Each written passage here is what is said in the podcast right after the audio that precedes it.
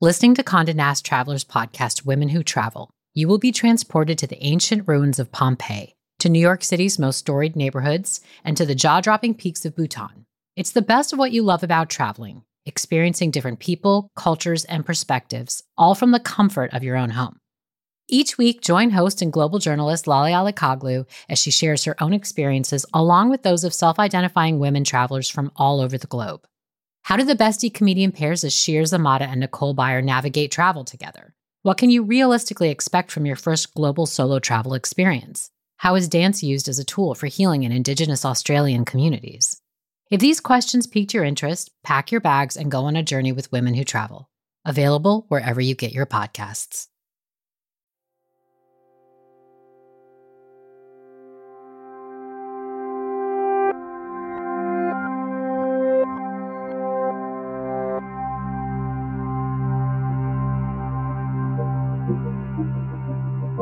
I come to a part of the trail, studded with 38 different prayer monuments.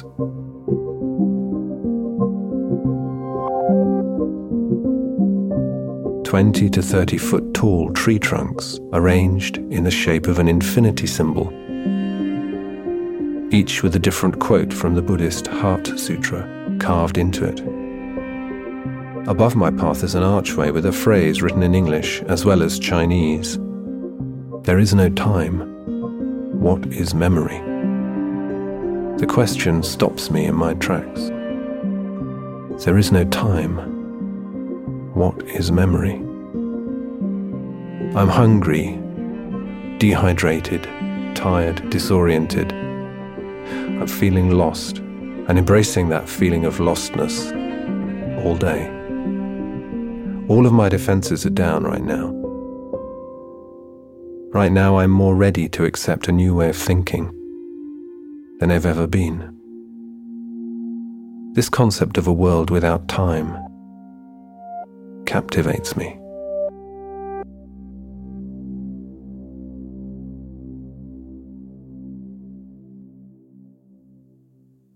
Max Richter is one of the great composers working today, and I have to confess to being entirely in love with his work. You may have listened to his albums, starting with 2002's Memoryhouse through to Voices from last year. But you'll have definitely heard his music in some of the best films and TV shows of recent years. Ad Astra, Arrival, Jiro Dreams of Sushi, Black Mirror, Bridgerton. I could go on. In today's meditative story, Max shares experiences from his life that occur at the edges of conscious thought, somewhere in the in-between spaces of awakeness and dream. It's an ethereal story, unlike any other in our series, so allow yourself to follow his reflections wherever they take you. In this series, we combine immersive first-person stories and breathtaking music with the science-backed benefits of mindfulness practice. From Wait What, this is Meditative Story. I'm Rohan, and I'll be your guide.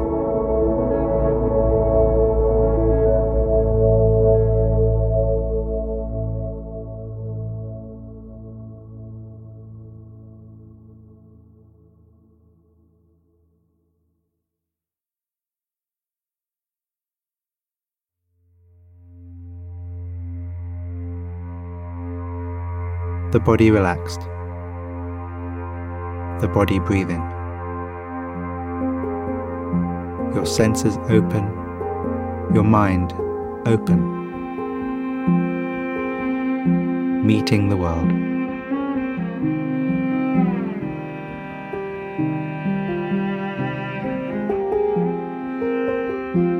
The door makes a reassuring muted click as my mother shuts it behind her. I close my eyes, curl up into a little ball under the covers, and hope I don't have the same dream again tonight. But as soon as I fall asleep, it begins. The jagged world dream. In it, some dictator has declared that absolutely everything in the world must be jagged. The roofs of buildings, dining room chairs, backpacks, bicycles, cars, even animals. Everything I see all day long has rough, spiky, jagged edges. It's not just weird or off-putting. It's deeply unsettling to see nothing but jaggedness everywhere. In that dream, I'm part of the resistance. We scheme and plot and work together to overthrow the tyrant. Somehow it works. And we're in charge now. We use our newfound power to replace all the jaggedness with smoothness. We think we've won, but everything being smooth is just as bad.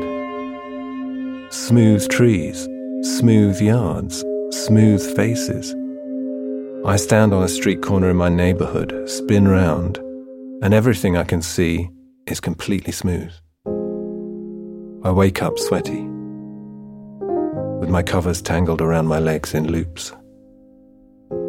The classical music I play in my piano lessons is mostly smooth and gentle. Preludes, sonatas, sonatinas. I love them all. My father is an engineer, with an industrious German mindset. My mother is kind, generous, but impractical. My father is always in a suit. Later, he bought jeans, which he wore with his shirt tucked in and buttoned all the way up. My mother wears floral dresses and an apron, the uniform of the German Hausfrau. My father believes music is not a real thing, certainly not something his son should be doing. My mother thinks anything I do is wonderful, but her voice is not heard in the household. When I'm 3 years old, the family follows my father's work from Germany to the UK, to Bedford, a nondescript town north of London. My new school feels dangerous. I'm alone, cripplingly shy. The boys play rugby in the schoolyard, tumbling and tearing around. It's hard to make friends. I'm not good at rugby or cricket. I'm bullied. I stand in a corner with my hands stuffed into my pockets, fingering scales on the piano that no one can hear.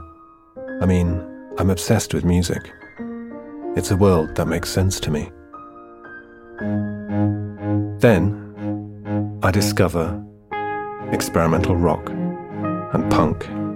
I play albums by Stiff Little Fingers and the Sex Pistols, over and over in my room. What's so weird about punk is, with the hardcore bands, they can't really play, but they do have something to say. Somebody has a guitar, and they're talking to you about something that's important to them. That's the whole point.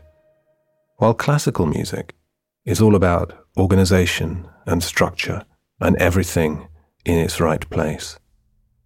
In my house, the piano's downstairs, the stereo's upstairs. I keep the two strands of music in completely different parts of my brain. All the while, I continue to have that same dream with jaggedness and smoothness, almost every night, for about 4 years. My whole life I've been this way. Once an idea finds me, it doesn't let me go.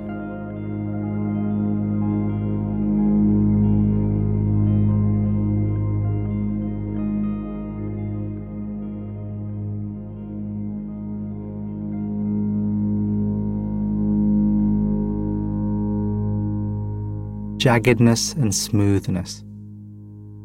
The words are a reflection of their qualities. Jagged and smooth. Which do you recognize in yourself? In the breath, in the movements of the mind,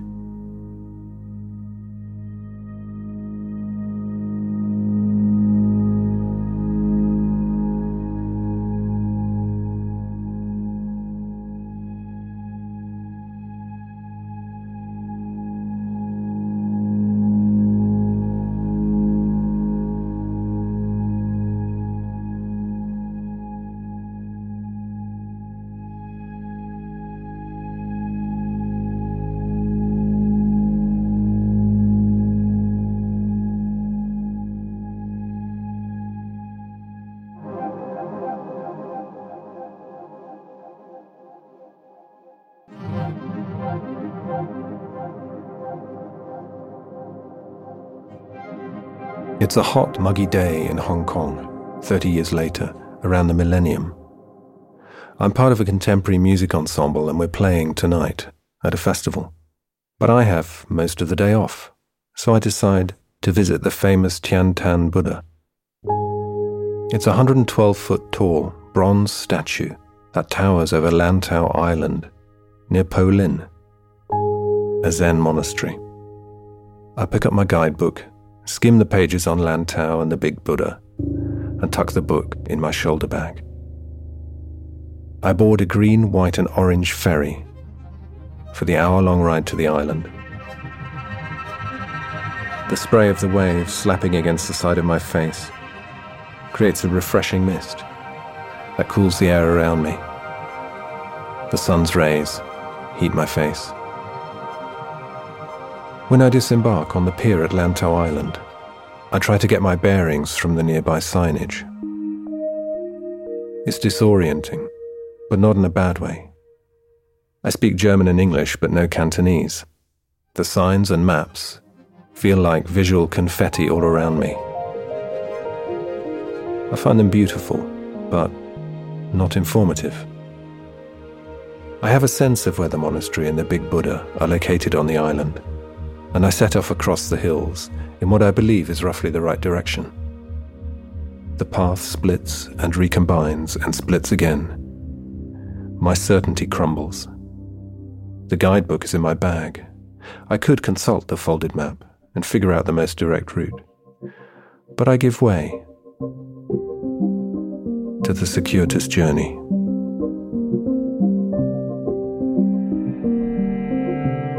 After maybe an hour of walking over the hills in the blazing heat, I arrive at the monastery.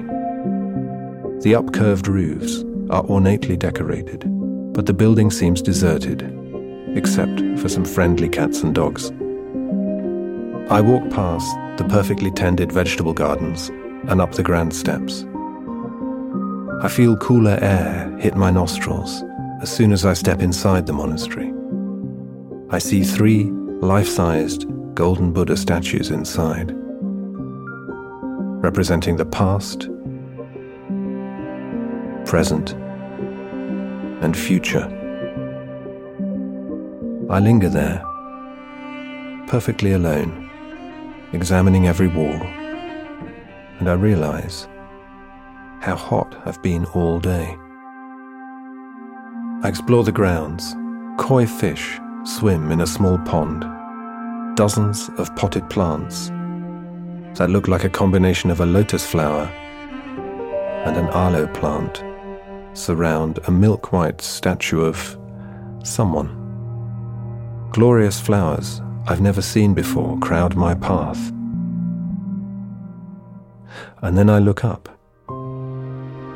Shielding my eyes from the sun, I suddenly see the 112-foot-tall big Buddha statue looming overhead.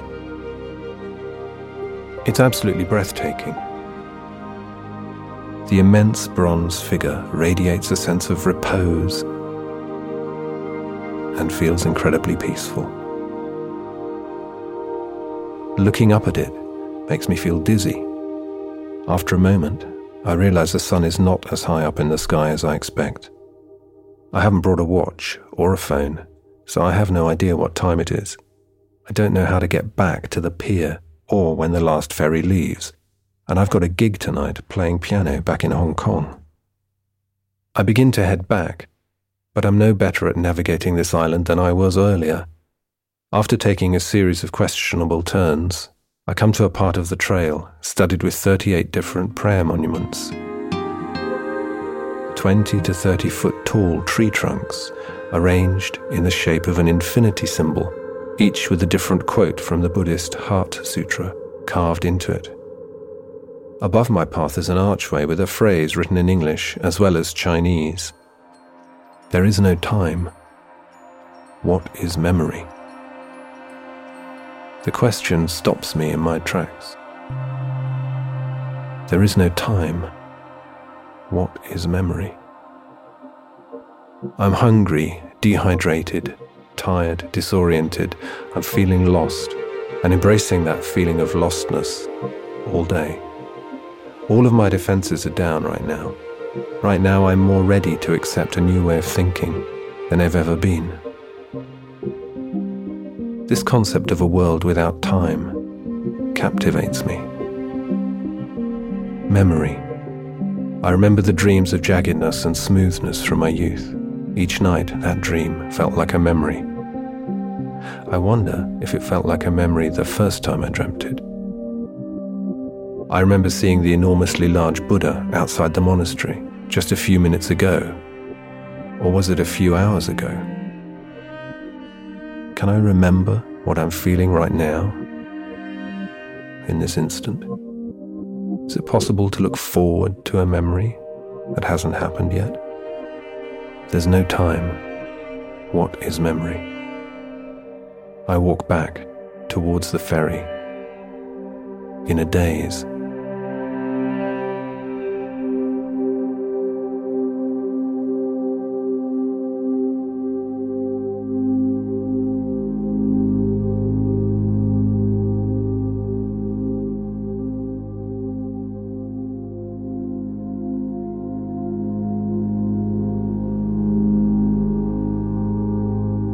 No time, no then, no yet to be, no now,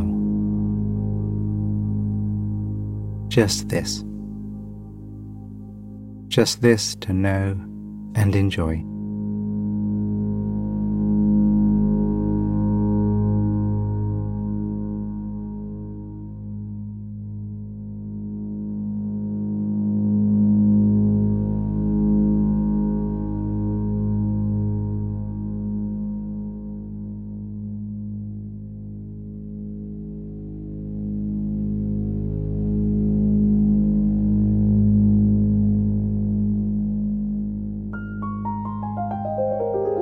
A few years later, I'm descending the stairs, down, down, down, to the fourth floor beneath Soho in the bustling centre of London. I come to this studio I've rented to work, but also to sleep. My wife Julia and I now have two tiny children, and our life turns upside down. Good sleep is rare, and if something can't be done in 40 minutes, then it can't be done at all. My little studio's like an underground bunker, a little room with uninspiring grey walls amid a cluster of other studios. But to me, it becomes a dream space where I work sleep. In here, I'm creating without a goal. I make a little sketch, write it down, record it, forget about it. I write in my bunker for months and months and months, until I have a big collection of little things. In my sleep-deprived state, I'm running musical experiments. I wonder if this works. Maybe, but maybe I'll try another approach. I'm feeling my way towards what my musical language could be, a totally unknown language. Elements of classical music, electronic music, punk, Renaissance counterpoint, snippets, fragments, atoms. They come from my inner world somehow, from my dream life, from Germany to Lantau Island, to me learning the piano, to my studies in Edinburgh and in Italy, to London. But it's all unbounded by time and space.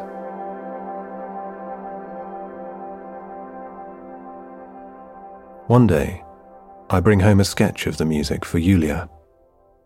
I play it to her, and after it finishes, there's a long silence.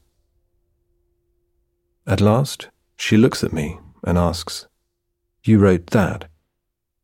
I nod, and with perfect conviction she says, "So, you've got to keep doing this now." I let my sketches sit for a long while and mature on their own. When I come back to them, I understand each piece better than when I wrote it, and I begin making connections.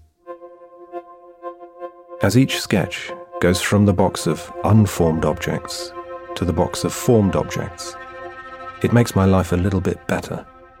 I've got this pile of half-written, half-formed musical questions, and every time I find a shape for ideas that point toward answers, I feel better. It's like taking a big breath in and letting it out slowly, each time. These sketches turn into my first large-scale composition. Like my dreams, like my memory, it's fragmented, episodic. Not made of big chunks of music and not linear. It's not jagged or smooth. It's an explosion of these things together. Combined, the pieces have a propulsive energy. One day, I'm finally ready to play it all back in total, all 75 minutes. I put on my headphones and sit down in the metal chair next to the couch. Hearing it come together in my grey bunker, I'm transported. I close my eyes. The air stills around me. I feel connected to the act of writing that music, to the act of hearing that music, to hearing the first music I ever heard, to all of those things. I spend my whole life working with music, but in some ways, it remains entirely mysterious. I ask myself, how? How can it affect us so much? How does this time machine work?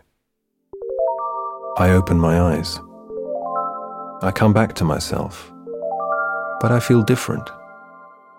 I realize everything in my life has been bringing me to this moment, even the jagged dream, which haunts me with the idea that beauty lies in between, in the polarity between instrumental music and electronic music, the polarity between experimental atonality and tonality. I'm breathing faster now. It's absolutely all there. It takes me 18 months to complete. I call it Memoryhouse. When I release the Memoryhouse album, nobody cares. It doesn't fit into any category. There are no performances, no advertising, no sales. A few other composers take notice, but soon enough, even the record label itself is shut down. For a moment, I ponder whether I actually completed and released that album, or if that too was a dream.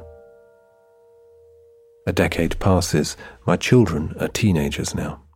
I arrive at the Barbican Centre one afternoon for a final pre-show rehearsal and sound check. I'm wearing a black turtleneck and my best jacket.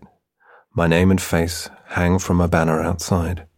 Memoryhouse is finally getting its world premiere.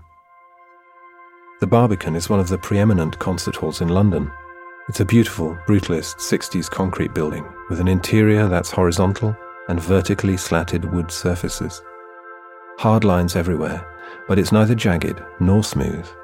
To me, it's beautiful. Stepping into the performance hall, I close my eyes and I listen to the BBC orchestra tuning up. First the strings, then winds, then brass. I check that the computers and synthesizers are all set up correctly. I see the audience out front, which feels like a big family of fellow travelers. I'm not a child dreaming. I'm wide awake. I'm not a disorientated wanderer. I'm grounded in a city I know very well. I'm not a sleep-deprived, unknown composer.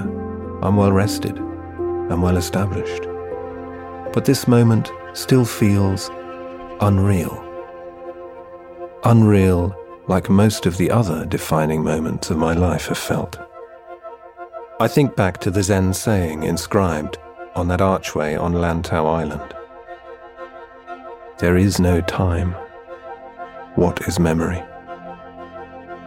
And I think, even if time doesn't exist, I'll always cherish this memory.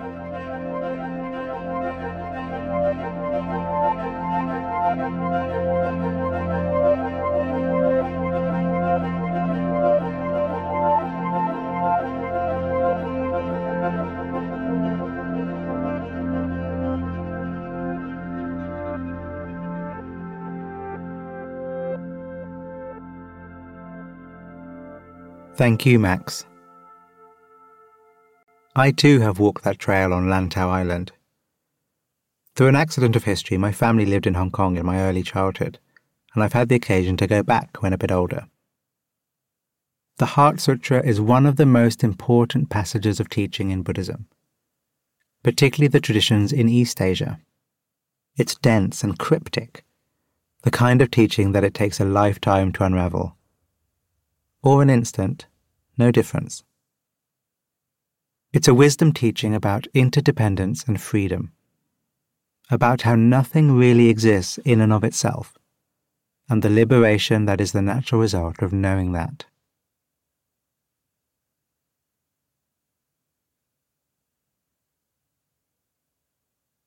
But walking the sutra is something else. Taking your time. The next verse arriving at your own pace. Space between the words to walk and move. Big skies above you. The sea. The land. Space. Breath.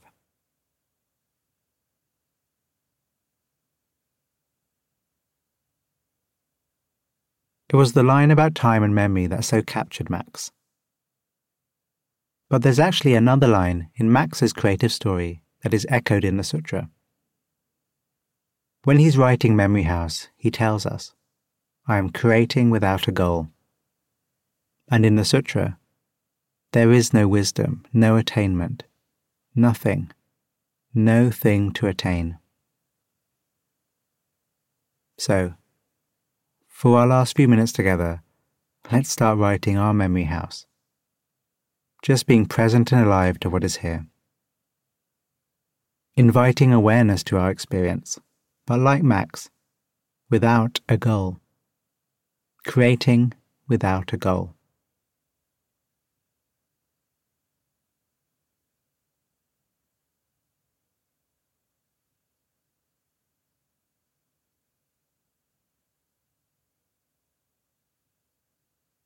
Each fragment of awareness, adding momentum to enable the next. Echoing Max's sketches, going from the box of unformed objects to the box of formed objects. Form is emptiness. Emptiness is form.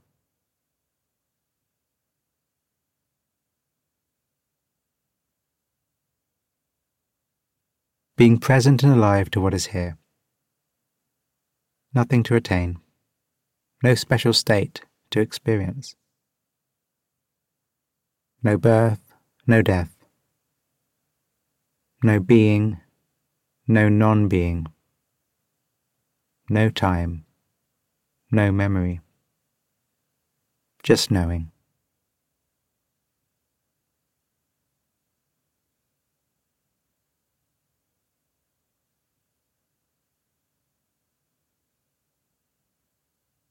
Wide awake, grounded, established.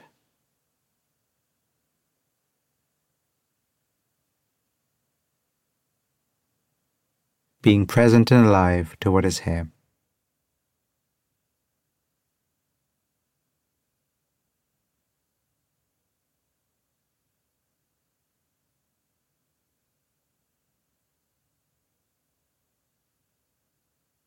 And if it feels okay, taking your breath in, not jagged, not smooth, and letting it out slowly each time.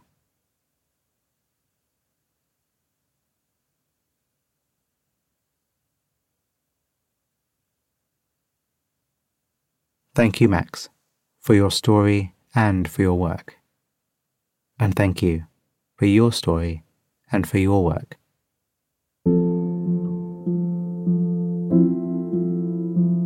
Take care and stay safe.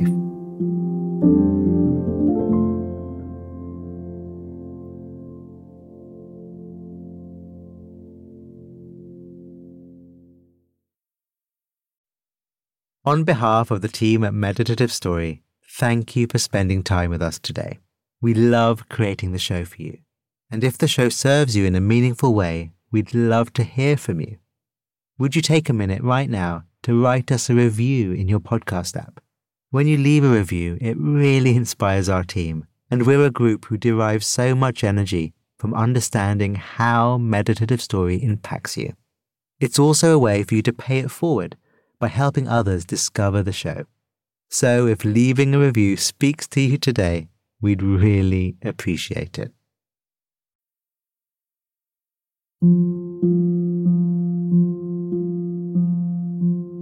Meditative Story is a Wait What original.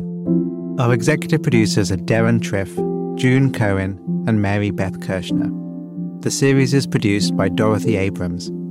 Original music and sound design by Ryan Holiday, with special guest Ro Rowan on cello. Our writers are Peter Keckley, Florence Williams, Jess Winfield, Hannah Brencher, Belle Shea, and Andrew Rincon. Technical support from Robin Wise. Mixing and mastering by Brian Pugh. Special thanks to Emily McManus, Christina Gonzalez, Sarah Sandman, Anna Pizzino, Ben Richardson, Kelsey Capitano, Tim Cronin, Colin Howarth, Charlie Meneses, and Adam Heiner. And I'm Rohan Gunatilaka, creator of the Buddhify meditation app and your host.